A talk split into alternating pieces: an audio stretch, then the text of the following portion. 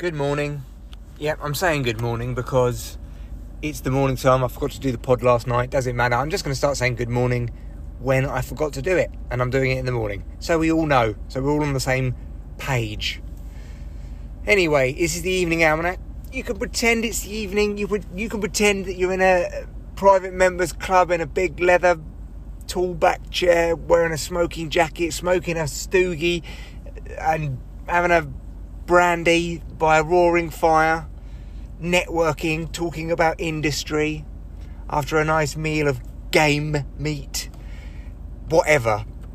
However you picture your evening, just do that. Maybe you're listening to this in the evening now. Hopefully you got a window open and you got the mellifluous sounds of the city coming in you know, that little beeping and the driving of the cars and the kind of hum of activity, whatever, however you want to do your evening, this is where we're trying to get into. This is the mindset of this podcast. So, I have got an interview today. It was uh, about a week ago, probably less, that I did an interview with this guy. So, that was the first stage, and we had a lovely chat. It was very nice. And now I have the second stage, and let's see how that goes. Now, this is for a corporate job, and the thing is with corporate jobs, is I've never found any value in them. I've done them for 19 years, and I've never enjoyed them in any way, shape, or form. I've always felt that being in office was me hiding from myself, and that's personal to me.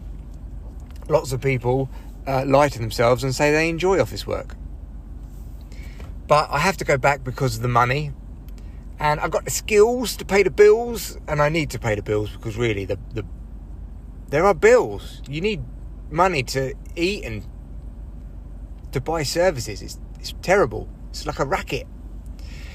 Anyway, so I've got this uh, second interview uh, at 11.30, so I'm queuing up at the depot now, trying to get my parcels to get back in time, to get changed into a suit, top half only, obviously, to do a Zoom interview. And I don't, I don't, I don't really want to do this job but I, I don't want the job, but I want the money.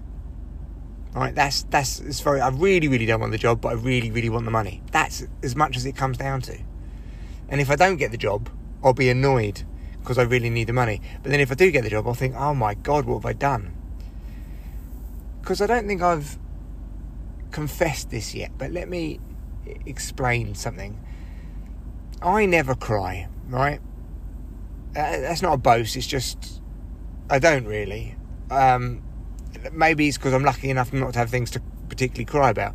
The last time I cried properly was uh, it all kind of came out about my dad dying on a plane. It was like a gut punch. I was pissed, and I watched a, a film and it had a big Bob Dylan. The Watchmen, in fact, has a whole Bob Dylan song right at the beginning, and it, my dad and Bob Dylan are synonymous because I just grew up with him listening to it, and um, and it was just after his funeral, and oh, fucking hell. W- waterworks. I had to go to the toilet and sit on the floor of the plane, just sobbing my eyes out. But anyway, these are the th- these are uh, pressure releases. They need to happen. There's it's like an emotional response. It's like a kind of trauma coming to the surface. It's probably very healthy to cry, but I never cry really. And when I got made redundant. In fact, when I got furloughed March 2020, and then I got made redundant in July 2020, I'd worked in office offices for 19 years and hated it the whole time. And then I was watching this TED talk in bed by myself. It's called Conquering Fear by Geoff Thompson, who's like a spiritual writer, but also used to be like a bouncer in a in a really tough nightclub, and he's a martial artist, so he's like very hands-on and very physical, but at the same time very spiritual. He's an interesting guy. Give it a watch.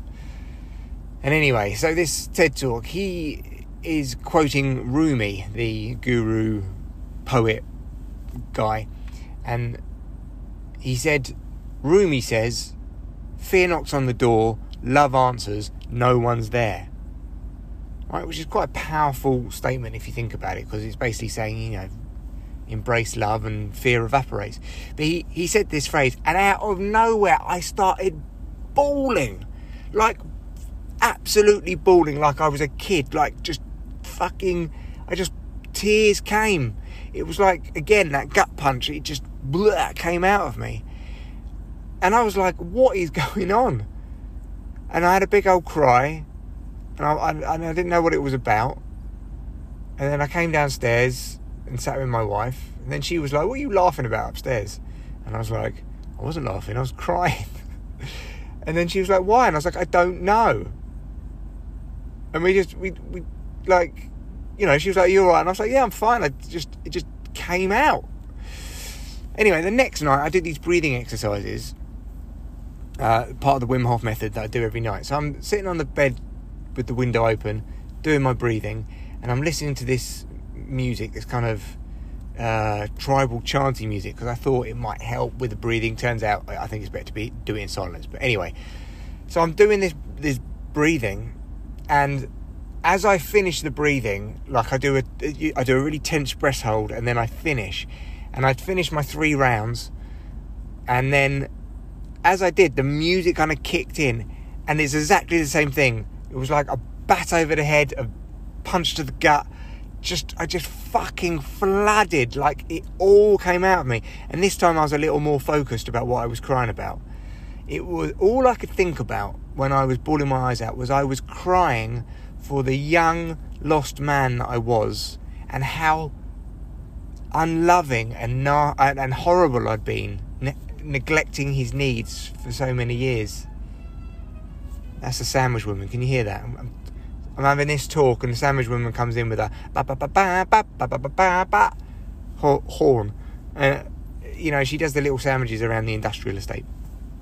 Anyway, uh, so I was so this cry, and and what I realised was, I was uh, the furlough period was the first time, and it was also lockdown, so people weren't going out, that I'd had time to just sit and be and relax for the first time in 19 years. And it, would slowly been ruminating in me how unhappy I'd been. Not in life, but in work. Really deeply unhappy. Like, incredibly deeply unhappy. And I got out of the office work and I suddenly felt like it, it suddenly hit me after months of how miserable I'd been and, and, and I can't believe I'd put myself through that for so many years. Why did I do it to myself? It was an amazing experience, like a real deep, visceral message from my subconscious of, of you know, shit, you were you were so unhappy. And I don't think I, I, I think a lot of people delude themselves about working in offices, but I don't think I realised how unhappy I was. Although, although I realised I was unhappy, I didn't realise how much I was. And by the, the, reason, one of the reasons I got made redundant was because the mask was slipping, big time. And at, at, work, I was, I almost felt like I was going insane. And the weird thing about when you work in offices is you're not surrounded by people who are creative. You're not surrounded by people who are like driven by their own motivations to do stuff. They're like entrepreneurs. You are surrounded by people who are steady eddies and they're box tickers. And so every time I talked to them and I said, you know, God, don't you find this soulless? Or don't you, like, they would just say, no, this is great because I get this money to do this and that. And I felt like I was going insane because I wasn't surrounded by the, the, the people that I needed to be surrounded by. Like, since doing comedy, and I've done a couple of comedy courses and and then uh, obviously met a lot of comedians and things. You're surrounded by people who are like, oh, hang on, you you're you're all artists, you're all actors, you're all comedians, you're all writers. Like I, I did that gig the other week um, on on a, on the Saturday, and there was uh, four of us on the bill. And we all sat around four, five of us on the bill. I can't remember, but we were all sitting around one table, as you do before a gig, chatting. And it turned out that every single one of us was a writer, and we all wrote.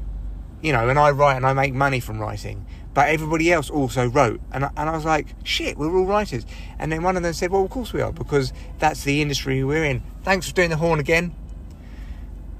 Uh, and I was like, oh yeah, fuck, this is what it's like to be surrounded by creative people. Everyone's doing similar things to me. And you don't get that in offices. It's like Invasion of the Body Snatchers, everyone around you seems to have had their soul removed. So bizarre. And every time I've ever sought advice from people I work with, and I stopped doing it because I got older, and I also stopped doing it because they always gave me the same answer. And the answer I always got was, as in like when I was like having an existential crisis, what do I do in my life? And when it, the answer was always, stay here or maybe go somewhere else, develop your skills, get your CV up, get a mortgage slash pay your mortgage off, maybe invest some money in another property or uh, in some kind of fund, and you know hold on to retirement. That was always the advice. Climb the ladder, gain a bit more money, pay off your mortgage. And and you'd have ostensibly wise people telling you this. But then you look at them and you think, fuck, you're 50 and you work here and you've never done anything like this. You've never left and tried something else. You've always just been on this treadmill, this corporate treadmill. And when I was 20, no, when I was sorry, 35, I decided to leave the university I was working in. I'd left, I worked at that university for eight years. And it was a very steady job with loads of annual leave and a, and a, and a final salary pension. And I decided to leave without somewhere else to go to because I was like, I cannot stand this anymore. I need to mix it up a little bit.